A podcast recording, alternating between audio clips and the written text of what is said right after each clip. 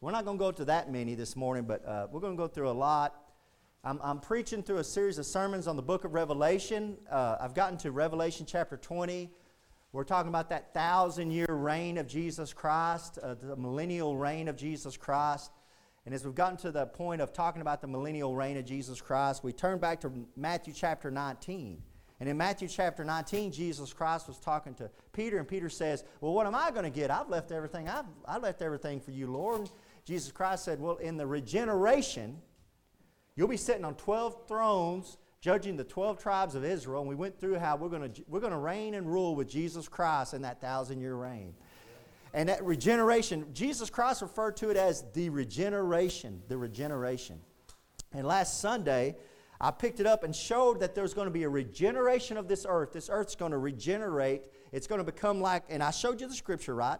It's going, to sh- it's going to be like the Garden of Eden. It said that when Jesus Christ comes back, the mountains are going to be singing, the trees are going to be clapping, the, the stones are going to be crying out. This whole earth's going to come alive. You say, why would the earth start coming alive for Jesus Christ? Because its creator has come back. And, it's, and, and the creation is excited that the earth, the earth is excited itself that its creator, the Lord Jesus Christ, has come back. And I've got a whole slew of scripture we went through last Sunday for that. So we're going to pick it back up where we left off in Isaiah chapter 11. Isaiah chapter 11 is where we're going to pick it back up. And we're going to, we talked about the regeneration of the earth. Now let's, let's kick it into another gear and talk about the regeneration of, of animal kind. And I showed you that during that regeneration of the earth, when the earth, when Jesus Christ comes back, starts ruling this world for a thousand years, that the earth comes back alive again. It, and, and what we saw was that the curse that God had put on the earth because of mine and your sin through Adam and Eve, that He starts lifting that curse up. The, thorn, the thorns are done away with. Uh, the, everything starts. The, the, remember, we, if you're sowing, you're sowing seed, and right behind you, somebody's reaping. It's growing that fast. It's just amazing. The earth is, is bountiful, plentiful. And now animal kind gets a blessing too. Look at verse 6, Isaiah chapter 11. Isaiah chapter 11, verse 6. The wolf also shall dwell with the lamb, and the leopard shall lie down with the kid, and the calf and the young lion and the fatling together, and a little child shall lead them. Brother Hank, do you mind praying over this sermon, please, brother? Thank you. Lord, we just thank you for the blessing of another day. Yes, Lord. Lord bless us. we just thank you for our time in your house, Lord, and we pray that you be with our pastor, Father. Lord, you bring the word of God to us, Father, Lord, that we might glean from it, Lord, and that our hearts and our minds might be fertile ground for its uh, reception, Lord. And Father, we just thank you for all you've done for us, yes, Lord. Thank you.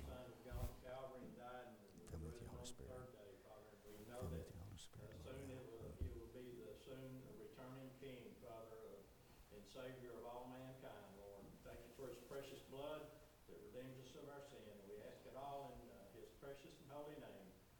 Amen. So, what I just read to you is a lot of what's painted back here on this black mural behind the pulpit here. You got the lion, you got the lambs, you got Jesus Christ. That is a, basically a mural of the millennial kingdom of Jesus Christ. The, when the world is going to regenerate, it's going to become like the Garden of Eden again. And it says there in verse 6 the wolf also shall dwell with the lamb, and the leopard shall lie down with the kid like a kid goat. So the carnivores become herbivores. Instead of eating each other, instead of eating meat, they're going to start becoming uh, what we call basically vegetarians. But the correct word is herbivores. And the calf, the young lion, and the fatling together, and the little child shall lead them. So you'll see your little, you'll send your little kid out, and the little, the child will come back, and he'll have a big old, uh, big old grizzly bear following along on a leash, just following along like that. You know that, what, you know what's going on there? Well, he's just, he's got his little pet there. There's no, there's nothing to worry about that. See, this is kind of real to me and my wife, because we have one of our, our oldest cat that were, was real dear to us. Well, she got a little senile, and we live next to a couple of dogs in a fence, and I think she thinks she could have beat those dogs up and we found her where the dogs got a hold of her. And we had to bury the, uh, Mama Bell, as we called her, and everything. And these verses came real to me. I was thinking, you know, there's going to come a time where we don't have to worry about the dogs and the cats chasing each other. Have to worry about the wolf chasing down your livestock out there in the, out there, out there in the field, the coyotes. You're not going to worry about that kind of stuff. This, this is when animal, the curse on, on animal kind is being lifted up. And look at verse 7 And the cow and the bear shall feed their young ones, shall lie down together. So you got cows and bears lying down together. You got lions and lambs lying down together, like on this picture. All of animal kind is changed. And it says, verse, uh, it says, their young ones shall lie down together, and the lion shall eat straw like the ox. The lion shall eat straw like the ox. The carnivores become herbivores. That day's coming. So it's not only a regeneration of man, of the earth, it's a regeneration of animal kind. Look, look at verse 8. Look at verse 8. And the sucking child shall play on the hole of the asp, and the weaned child shall put his hand on the cockatrice's den. What that verse says right there is just like I said, one day you wake up and you say, Honey, where's the child at? Oh, he's down there playing on the rattlesnake's den. Oh, okay, well, everything's okay then with them. You know? That's what that's saying. There won't, there won't be rattlesnakes biting people. It's going to be a different, it's going to be a different time that we can't even imagine. Verse 9, then shall not hurt nor destroy in all my holy mountain. They shall not hurt nor destroy in all my holy mountain. For the earth shall be full of the knowledge of the Lord as the waters cover the sea. Amen. Everybody will know the Lord's there. Everybody will know the Lord. Remember, we've read that where they were saying, hey, we want to know the Lord. And they get a hold of a Jew. We want to know you because we know you know God. You can show us, you'll show us where God's at physically in Jerusalem. And we looked at all those scriptures when we looked at Jesus Christ sitting in Jerusalem on that throne. And it's coming. So when we think about, Christian, when you think about Jesus coming back, this is what we're thinking about. Him coming back and, and, and straightening all this mess out. Not just this political mess we're in, amen or this racial tension that's going on, or the wars and rumors of wars that are going on, he's going to, this whole earth is going to change. It's going to regenerate. Animal kind's going to regenerate. Look at Isaiah 65. Look at Isaiah 65. Isaiah 65, verse 25. Isaiah 65, verse 25. Let me, get, let me grab my water.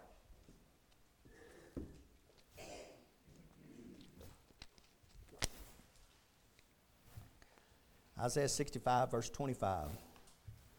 Here's another prophecy of that time. The wolf and the lamb shall feed together, and the lion shall eat straw like the bullock. There it is again. And dust shall be the serpent's meat. They shall not hurt nor destroy in all my holy mountains, saith the Lord. What's interesting, and reason why I'm reading this verse to you in verse 25, all the changes in mankind, one thing that's not changed in that curse that took place in Genesis chapter 3 is the curse on the snake. It says there that the dust shall be the serpent's meat. He's still on the ground, he's still slithering around. So the snake's still cursed in that sense. And I think that's pretty interesting. Go up to verse 17. Go up, we're in chapter 65, Isaiah 65. Go back up to verse 17. So there's going to be a change not only in animal kind, there'll be a change in mankind. And this is an amazing thing to read, and then we're going to talk about this. Verse 17 For behold, I create, create new heavens and new earth and the former shall not be remembered, nor come into mind, but be ye glad and rejoice forever in that which I create. For behold, I create Jerusalem a rejoicing, and her people a joy. And I will rejoice in Jerusalem, and joy in my people. And the voice of weeping shall be no more heard in her, nor the voice of crying. There shall be no more thence an infant of days, nor an old man that hath not filled his days. For the child shall die a hundred years old but the sinner, being a hundred years old, shall be accursed. And they shall build houses and inhabit them, and they shall plant vineyards and eat the fruit of them. They shall not build and another inhabit, they shall not plant, another eat. For as the days of a tree, as the days of a tree are the days of my people, and mine elect shall long enjoy the work of their hands. So, according to verses 20 and 21, it says, The days of the people be like a tree. Look at that oak tree that's a couple of hundred years old. There in verse 20 it says, An infant of days, nor an old man that hath not filled his days, for the child shall die a hundred years old.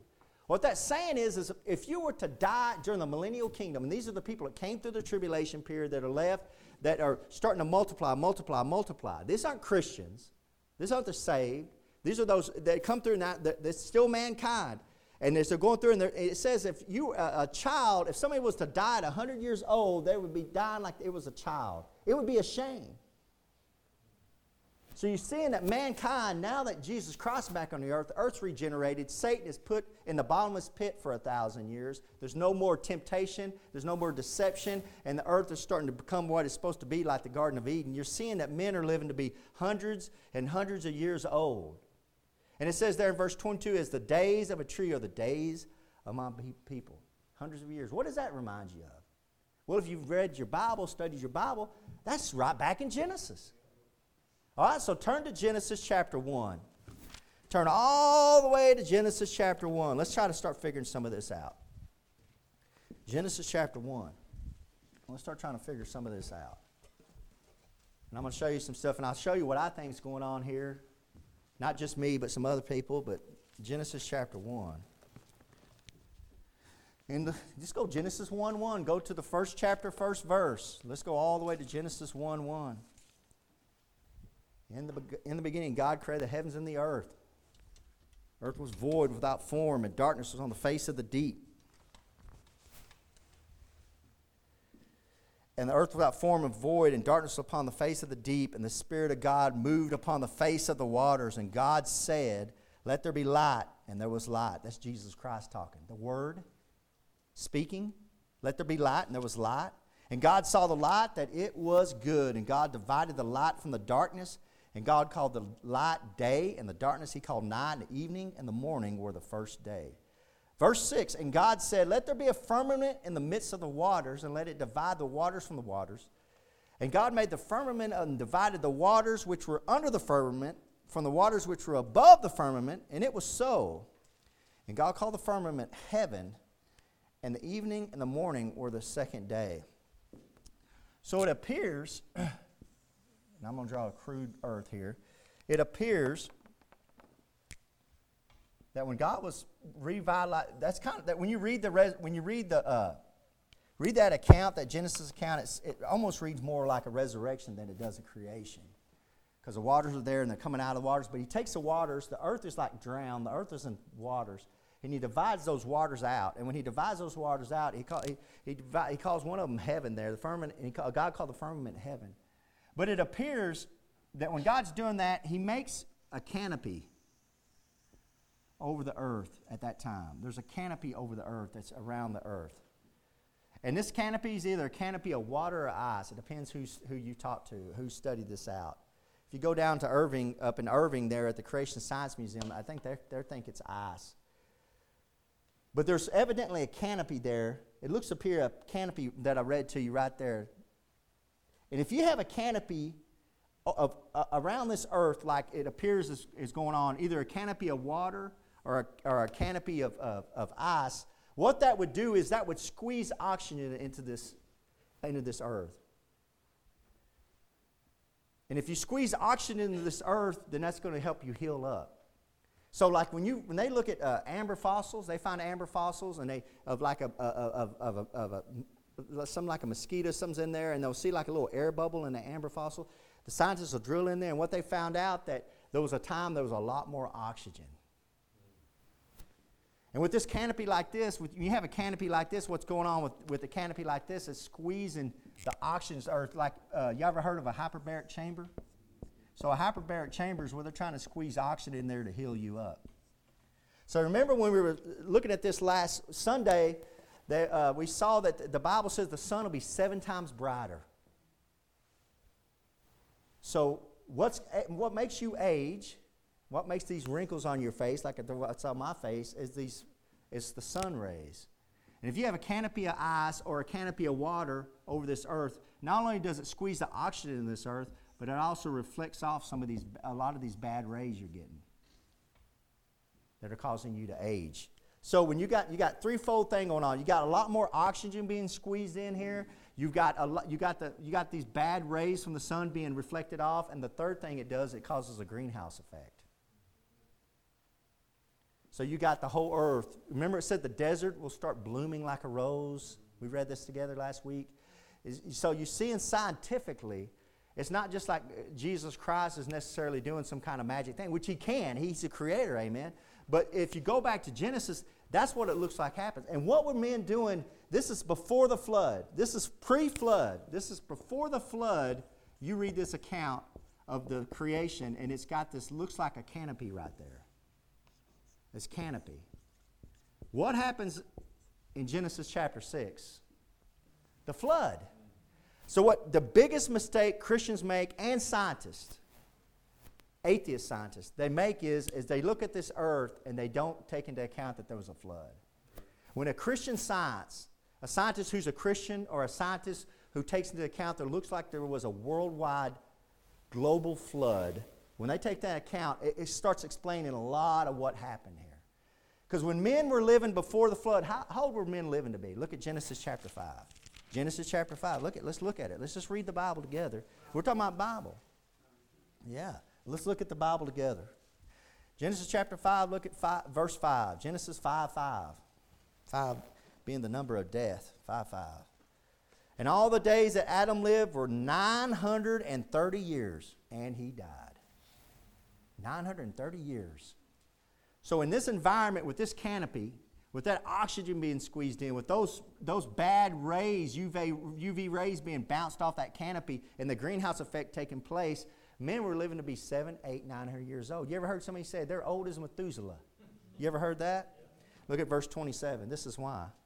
And all the days of Methuselah were 969 years, and he died. So the oldest recorded man in the Bible is Methuselah. So if somebody's calling you Methuselah, they're calling you really, really old. So slap them around for them. Hey, the Lord will look the other way. Just slap them. Pow. I'm just joking. The Point is, is that this world you're looking at is a post-flood world. So when a scientist sees Grand Canyon, they say billions of years. The Grand Canyon, there's a the river flowed and it cut that in there. It took millions, and then you get to looking scientifically, and that that river's had to be running uphill. What happened there? Well, when you look at it from a Genesis chapter 6 perspective, like God told us, it looks like there's massive water coming in there and washing things out. Y'all, y'all live here in Texas. After a big flood, y'all see this in dams. Y'all see how that looks? Doesn't that look like little mini Grand Canyons everywhere? That's what happened. And what you have with fossils, what you have with uh, dinosaurs and fossils, if you have a mass extinction. That's why a lot they, they try, they're trying to figure that out there's, there's must have been a meteor it wiped them all out and everything. When a meteor is called, it's called a flood. And when the waters of the deep broke, and God broke this up, somehow or another, I don't know if, if God had a, had a comet hit this, hit this canopy in Genesis chapter 6 for the flood, or he, he literally, he just broke it himself. However it happened, when this canopy came down, all that water in this canopy came down on the earth. Now, if it was ice, it could have helped explain the ice age. If it hit up here. So this earth was a greenhouse effect. So what happens? Then you have ice up here and ice, ice down here. So you're looking at a destroyed earth. You think this earth's beautiful. I think this earth's beautiful. It's destroyed. Wait till God gets back a hold of it in, gen- in the millennial kingdom and regenerates this thing. It's going to be amazing. It's going to be beautiful. But you have men living to be seven, eight, nine hundred years old. So in the millennial kingdom, it says that they're living to be hundreds of years old. If you died at hundred years old, you'd be dying like you were a child. So it looks to appear like it's going back to the Garden of Eden days where men were living to be 900 years old. Now turn to Genesis chapter 47. Genesis 47. Show this to you again. Okay, I'm going to throw this out there, and you can believe it or not believe it, but I've been studying, and I know, brother, I know some, there's some brothers in here been studying this like I have. I believe this earth's only about 6,000 years old. And I know that's going to make me seem like a quack, a kooky, a, you know, I, I know I'm going to sound crazy, but I think this earth's only about 6,000 years old. And I'll give you, I give you, first I'll give you the biblical reason. The biblical reason why I think this earth's only, this earth's only about 6,000 years old is simply because that's the genealogy of the Bible. You take the genealogy of the Bible from Adam, and you can take that and scientifically take the genealogy, go through Abraham, go through all the way up, and you'll get about 6,000 years. We're, we're about 6,000, 4,000 years, and then Christ comes, and then another 2,000 years, and we're looking at 2023. Scientifically, this is why. There's lots of science of why evolution doesn't work. And the main reason, uh, one main reason I can tell you is this little globe out there called the moon. So when you study the moon, scientists study the moon, you know what the moon's doing every day as it's going around the earth? It's moving away from there just a little bit. I'm not saying it's moving by feet, it's moving a little bit. That's scientifically proven. So you say, what's the big deal about that? If it's moving a one thirty second of an inch away from the earth every day, what's the big deal about that? It's no big deal if it's 6,000 years, but you got a big deal if it's billions of years. Because you know how close we are back and forth tidal waves, they say if this earth was just a little bit closer this way, that the tidal waves would just would be all over the earth. There would be nothing over here. There'd be 40 foot tidal waves, 100 foot tidal waves. This earth would be just covered with water. Isn't that what they try to scare you with with climate change? Amen, they do. Because they know that this is a very delicate thing. You know what this speaks to? It doesn't speak to some boom, bang, and all this thing comes into place and everything starts billions of years. You know, time doesn't heal all wounds. What this is right here is a design. It speaks to a designer. And scientists are starting to see this. They're not, I'm not saying they're Christians, I'm not saying they're godly, I'm not saying they're deists. They're saying there is an intelligent design to this. I'm not saying that they say they're Christians. They don't, they don't say they're Christians. They're not even saying they believe in a God. They just say that there's an intelligent design to all of this. So, you know what? Somebody like Dawkins, who's the leading atheist, that's a biologist, you know what he says? There must have been aliens come down and plant all of this on this earth right here. Because evolution doesn't work. Because you know, scientifically, you can't get life from this piece of wood right here. You can't get life from nothing. It's scientifically impossible. You got to have something intervene. We say it's the Lord Jesus Christ as the creator, Jehovah God. A non, a non, an atheist scientist will say it was a designer. It looks designed, but it has to be somebody from outside this universe. We call him God. They're trying to say it's an alien. That's how the Antichrist is going to show up, as an alien. He's going to come down. That's how I believe he's going to show himself, present himself as an alien. Look at Genesis chapter 47, verse 9. Genesis Genesis chapter 47, verse 9. And Jacob said unto Pharaoh, This is Jacob, and to Pharaoh, The days of the years of my pilgrimage are a 130. So instead of hundreds and hundreds and hundreds of years, he said, it's all, Mine has been a 130. Notice what he says Few, few, and evil had the days of the years of my life, man. Somebody says, Yeah, I'm 130 years old, and I've, I've lived a few years. I, I think so. But he says a few years because compared to what? Look what he says. And have not attained unto the days of the years of the life of my fathers in the days of their pilgrimage when they were living to be four, five, six hundred years, like Seth, I mean Shem, Melchizedek, all these people that they're recorded in the Bible. So after the flood, all that changes. All that changes. Another thing about the moon so when NASA was going to send, NASA was sending out the astronauts, the first moon landing, they had to send, they sent out a probe first that landed on the moon. You know why that they sent that probe out? For this one main reason. They were worried that when they landed on the moon that they would sink in about 60 feet full of dust. Because in their mind, this earth, this moon has been there for billions and billions of years, no atmosphere. And it's been, and with the sun being down on it, it's caused, it's caused it to deteriorate. It's dust billions and billions and billions of years, there should be about 60 feet or more, sometimes maybe a mile, some of them estimate even maybe even a mile deep. We don't know how old the universe is, of just dust. And they're afraid they were going to land on the moon and just sink down. So you see the moon landing, you see they always had the, those big old discs. They were for, even um, Armstrong was worried that when they got there, they were going to sink down. All the dust is on there. You know what happened when they got down there, when they got to the moon? They found about an inch full of dust. It's about an inch deep. You know what that says scientifically? That's about six to 8,000 years old. That's right where your Bible's at, right there, brothers and sisters. This book right here called the Evolution Handbook, it's actually against evolution. But it's about a thousand pages of just evidence after evidence after evidence after evidence after evidence about how evolution doesn't work. If you want to grab it, you can probably find it online for like $5. Because of this, NASA first sent an unmanned lander, which made the discovery that there's very little dust on the moon's surface. In spite of that, Neil Armstrong feared that he and Edwin, Edwin Aldrin might suffocate when they landed. But because the moon is young, they had no problem. Landing on, the, on July, of course, 20th, 1969, they found an average of three quarters of an inch of dust on its surface. That is the amount one would expect if the moon were about 6,000 to 8,000 years old. You got the right book this book is not a scientific book. It's not a book of science, but when it speaks about science, it's always 100%, 100% accurate every time. Look at Job chapter 40. Job chapter 40. I got a little bit of time. Job chapter 40. So I'm showing you that this is a regeneration, and we've already seen it in Genesis. So when I was a young man, what kept me from getting saved, and I know this is going to sound crazy to y'all. I mean, not, of course, I was a sinner. That's one of the main things, but what kept me from getting saved was dinosaurs. So I was a young man, and I, I loved dinosaurs. As a matter of fact, when I was a young man, I wanted to be a paleontologist.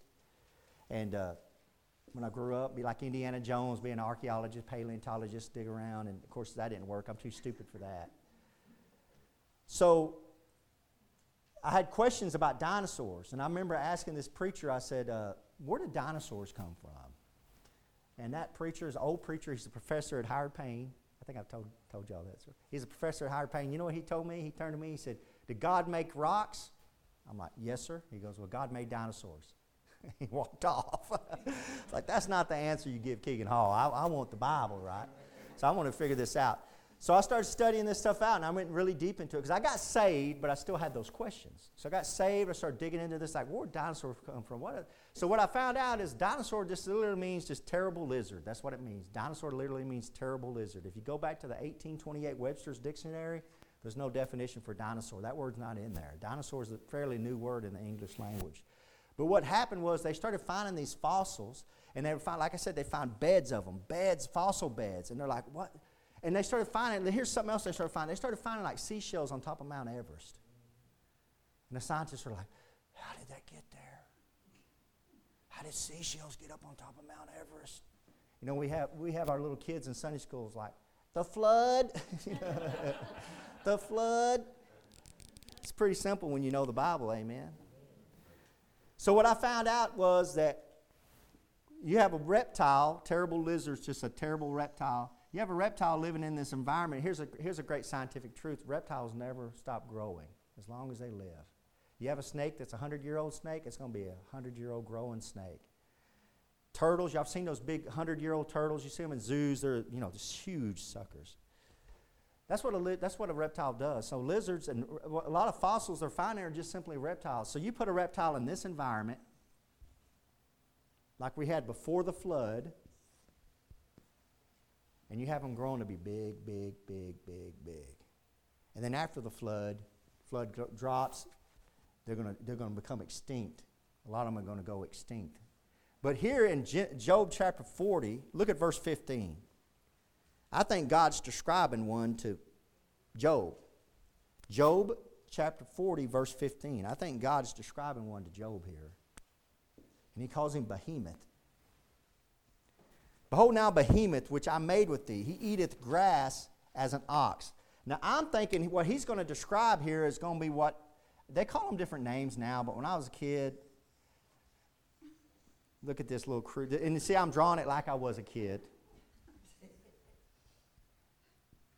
A brontosaurus. And he's there, he's eating some grass right there.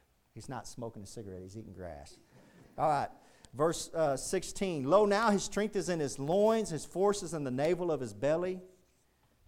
And navel of his belly, he moveth his tail like a cedar tree. So he has that long tail. That, that's the main thing I think about a brontosaurus, and I'm going to try to draw a crude one here again, is they have that long tail that comes out, you know. Has a tail like a cedar tree. The sinews of his stones are wrapped together. His bones are strong pieces of brass. His bones are like bars of iron. He is the chief of the ways of God. He, he that made him can make his sword to approach unto him. Surely the mountains bring him forth food where all the beasts of the field play. He lies on the shady trees and the covert of the reed and fens. The shady trees cover him with their shadow. The willows of the brook compass him about. Behold, he drinketh up a river and hasteth not. He trusteth that he can draw up Jordan into his mouth. So this is a big old creature that's drinking a lot of water. He taketh it with his eyes, his nose pierceth through snares. You can't take him, is what he's basically saying there. You can't take him. So I think what God is doing, do y'all know this about the Bible? That that's the oldest book of the Bible right there I just read you? That's the oldest book of the Bible, is Job. Job was, was the oldest written book of the Bible. So Job was a contemporary of Methuselah and all of them. So when Job was living, Job was coming out of that after the, and, and he's, God's showing him this creature, and God says, what the context of this is God saying, You think you're something special, Job? Look at Behemoth, look at him. And you think you're something, and then he goes into verse, chapter 41, and look at chapter 41, verse 1. Canst thou draw out Leviathan with a hook, or his tongue with a cord which thou lettest down. And he starts describing a creature called Leviathan. Skip down to verse 14. Job chapter 41, verse 14. Who can open the doors of his face? His teeth are terrible round about. His scales are his pride, shut up together as with a closed seal. One is so near to another that no air can come between them. They're joined one to another. They stick together that they cannot be sundered. By his sneezings, that'd be like sneeze, a light doth shine, and his eyes are like the eyelids of the morning. Out of his, look at verse 19, out of his mouth go burning lamps, and sparks of fire leap out. He's fire breathing. It's a fire breathing water dragon, is what that's describing. Leviathan is nothing more than a fire breathing water dragon that God's describing to Job, showing Job this. Verse 20, out of his nostrils goeth smoke as out of a seething pot of cauldron. Y'all seen the Chinese dragon? Like you seen that Chinese dragon? That's what that's describing. He's Leviathan, he's in the water, he's got smoke coming out of there, it's fire breathing. That's kind of what he's describing.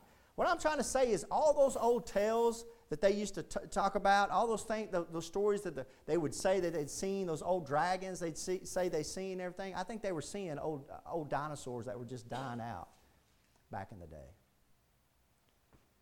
And he goes on to describe, uh, he goes on even more to describe his breath kindling coals and flames goeth out, flame goeth out of his mouth, verse 21. What I always think is interesting is the Bible talks about owls and rabbits and all kinds of animals, lions and bears, and we know all those to exist, but when the Bible talks about behemoth and leviathan, oh, that never existed. And God's describing it like he's describing it Job, like Job knows exactly what he's talking about. It makes you wonder. So, a lot of the stuff that you're seeing in myth, some of it's not so mythical. Some of them were around, they just have died out, they've just become extinct. I'm not saying the Loch Ness Monster was real, but I'm just trying to say that after the flood, the world changed and a lot of these animals died out. And a lot of times, when you get to looking at fossils, you'll find out what they're finding. They're finding fossil beds.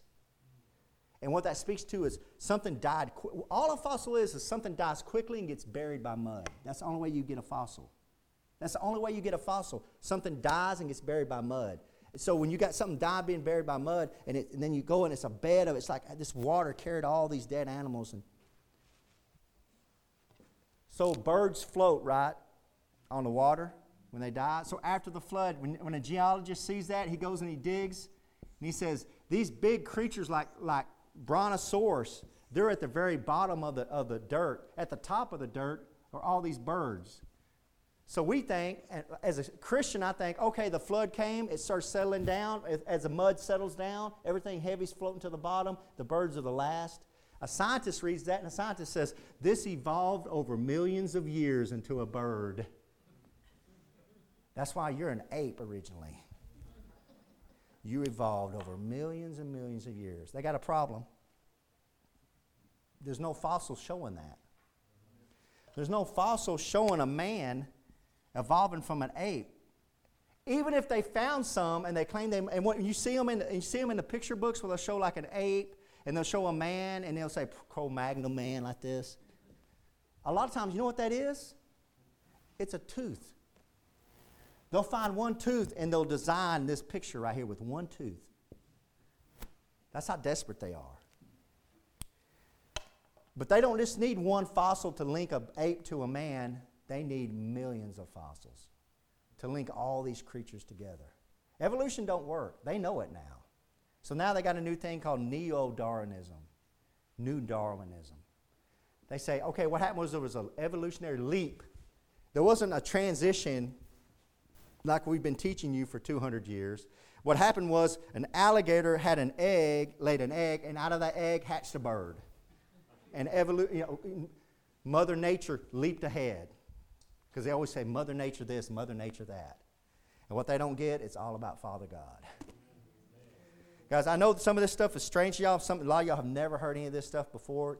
Dig into it. If you're interested, dig into it. I can't give it all to you. I'm sure not smart enough to remember it all. But if you want some evidence, go in there and look. You'll be amazed when you start looking at evolution and creation. You'll start finding out, hey, a lot of scientific fact, it lines right up with my Bible. Let's close in Isaiah 2. Closing Isaiah 2. We're closing. So there is a regeneration of mankind. Mankind, and I, am leaving this up here because this is the earth. It's going to, I believe there'll probably be another canopy put up There'll be another earth. Uh, there'll be a regeneration of the earth like a Garden of Eden. It'll be an amazing time. But look at Isaiah chapter 2. Look at verse 1. And this is the this is it. This is what we're all looking for in this room. The word that Isaiah the son of Amos saw concerning Judah and Jerusalem. And it shall come to pass in the last days that the mountain of the Lord's house shall be established in the top of the mountains, and shall be exalted above the hills, and all nations shall flow into it, into Jerusalem. All nations, America, Canada, all nations go to Jerusalem. We read about that, right? Verse 3 And many people shall go and say, Come ye, and let us go up to the mountain of the Lord, to the house of the God of Jacob. And he will teach us of his ways, and we will walk in his paths. For out of Zion shall go forth the law and the word of the Lord from Jerusalem. That's Jesus sitting on that throne preaching the word. The law's going out. That's Jesus with the rod of iron. Amen. I can't wait. Look at verse 4, though. This is what we've all been waiting for. And he, talking about Jesus Christ, shall judge among the nations and shall rebuke, rebuke many people. And notice right here, and they shall beat their swords into plowshares and their spears into pruning hooks. Nation shall not lift up sword against nation, neither shall they learn war anymore. Praise God. Peace. We don't have to worry about carrying a gun with us everywhere we go. There won't be no more building up wars. There won't be wars because the Prince of Peace is sitting on this earth ruling a wonderful creation. Man will change, mankind will change. The only problem, brothers and sisters, is there's only thing there's one thing left that's not changed. me and you. When I say me and you, mankind in the sense of the Adamic nation, the, the Adamic nature, the, nat- the fallen nature of Adam and Eve is still here. And if you read in Revelation 20, did y'all read ahead already? You know what happens? Satan is, after this thousand year reign, the earth is beautiful, everything's wonderful. People are living to be hundreds and hundreds and hundreds of years old. The lions are laying down with the lamb. Kids are, kids are playing on rattlesnake dens. The earth has never seen anything like it. And after a thousand years, Satan is loosed for one season, the Bible says. You know what the Bible says about what the people do then? These people, this earth will be probably about a billion people on this earth or more. It says they'll follow Satan like the sands of the sea. It's like one, to me, it's one of the saddest verses in the Bible. That when you see Jesus Christ physically sitting on the throne and you see Satan and you say, I'll pick Satan over Jesus. But that should warn you just how deceptive Satan can be in a person's life. If you don't know Jesus Christ as your Lord and Savior, we're going to give you an opportunity in a minute. We're about to give an invitation. Come on down. Hello, friends. This is Pastor Keegan Hall of Indian Gap Baptist Church of Indian Gap, Texas. If you'd like to contact us, you can do it at IndianGapBaptist.com. On the internet, it's IndianGapBaptist.com. But I have a question for you. If you died tonight, do you know if you would go to heaven? You know, if you're not sure, let me show you a few verses out of the Bible so you can know if you have eternal life. The Bible says in 1 John chapter 5 verse 13, these things have I written unto you that believe on the name of the Son of God, that you may know that you have eternal life, and that you may believe on the name of the Son of God. So that verse tells us there that you can know you have eternal life. And I want to show you how you can know that. Jesus Christ talked in John chapter 3, verse 16, and most people have heard this verse For God so loved the world that he gave his only begotten Son that whosoever believeth in him should not perish, but have everlasting life. That's an amazing verse, of course, talking about how God gave Jesus Christ as a gift to the world. But verse 17 and 18, he went on to say something interesting. For God sent not his Son into the world to condemn the world, but that the world through him might be saved. So the whole reason Jesus Christ came into this world was to save you and to save me and you. But in verse 18, he says something that's amazing. He says that he that believeth on him is not condemned. He's stressing a faith. It's putting your faith into Jesus Christ. But he says there in verse 18, But he that believeth not is condemned already, because he hath not believed in the name of the only begotten Son of God. So he says you're condemned already if you haven't believed in Jesus Christ. It's not like you're going to go to heaven and you're going to stand before God and you're going to have God put your good deeds on the scale and your bad deeds on, on the other side of the scale and He's going to weigh it. And if you've been a good enough person down on this earth, that He'll let you into heaven. It doesn't work that way. Jesus Christ is real explicit here to say that you're condemned already. You need a Savior right now. Same chapter down in verse 36, it says, He that believeth on the Son hath everlasting life. It goes back to a believe, putting your faith in Jesus Christ as your Lord and Savior. But the verse continues, And he that believeth not the Son shall not see life, but the wrath of God abideth on him. See, it's going on right now. You need a Savior right now. You need to be saved from a devil's hell. Paul sums it up real good here in Romans chapter 10, verse 9 that if thou shalt confess with thy mouth the Lord Jesus, and shalt believe in thine heart that God hath raised him from the dead, thou shalt be saved. It's putting your faith in Jesus Christ from the heart. For with the heart man believeth unto righteousness, and then with the mouth confession is made unto salvation. It's very important to confess Jesus Christ because the mouth shows where the heart's at. And in verse 13 he sums it up For whosoever shall call upon the name of the Lord shall be saved. So, friends, as simple as just bowing your head and saying a prayer, something like this Lord, I know I'm a sinner. I know you died on the cross for my sins. I believe you can came up from the grave and are alive right now listening to me. I invite you into my heart to save me. Please save me, Lord Jesus. Amen. If you prayed something similar to that, we'd love to hear from you. You can contact us at IndianGapBaptist.com. And God bless you, and until next time. Casting all your care upon Him.